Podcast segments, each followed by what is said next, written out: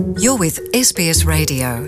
Find more great stories in your language at sbs.com.au. É Luciana e ouvintes da SBS, custa crer que estejamos em Portugal em fevereiro, um mês que é, no calendário, de inverno. À hora de almoço desta última terça-feira, 22 de fevereiro, as tantas, tantas esplanadas de Lisboa estavam repletas de gente.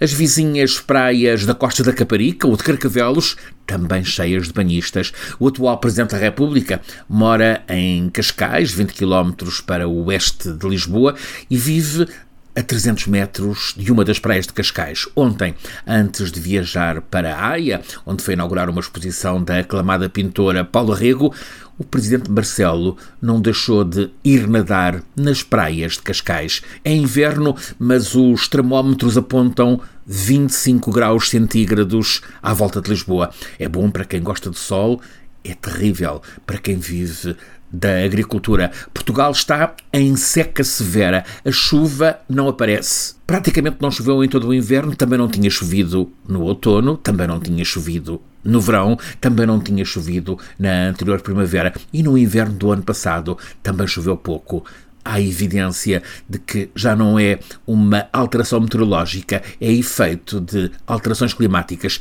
A situação de seca que o país vive será o novo normal devido às alterações climáticas e também a erros praticados na agricultura. É o que defende um perito, Jorge Palmeirim, presidente da Liga para a Proteção da Natureza. Neste momento, defende Palmeirim, devem aplicar-se em Portugal cortes no abastecimento de água, especialmente no setor agrícola, tomando como prioridade garantir o abastecimento contínuo das populações. A seca, alerta ainda Palmeirim, não vai passar, vai é piorar, a disponibilidade de água, sobretudo no sul de Portugal, vai diminuir e muito. O governo português prepara-se para, face à seca severa que Portugal está a enfrentar, decidir restrições a regas nos campos agrícolas, sobretudo, também a lavagens na via pública, mas com garantias de que a água não vai faltar nas torneiras domésticas em todo o Portugal. O abastecimento doméstico, esse é dado como garantido. Francisco Sena Santos, a SBS, em Portugal. Want to hear more stories like this? Listen on Apple Podcasts, Google Podcasts, Spotify, or wherever you get your podcasts from.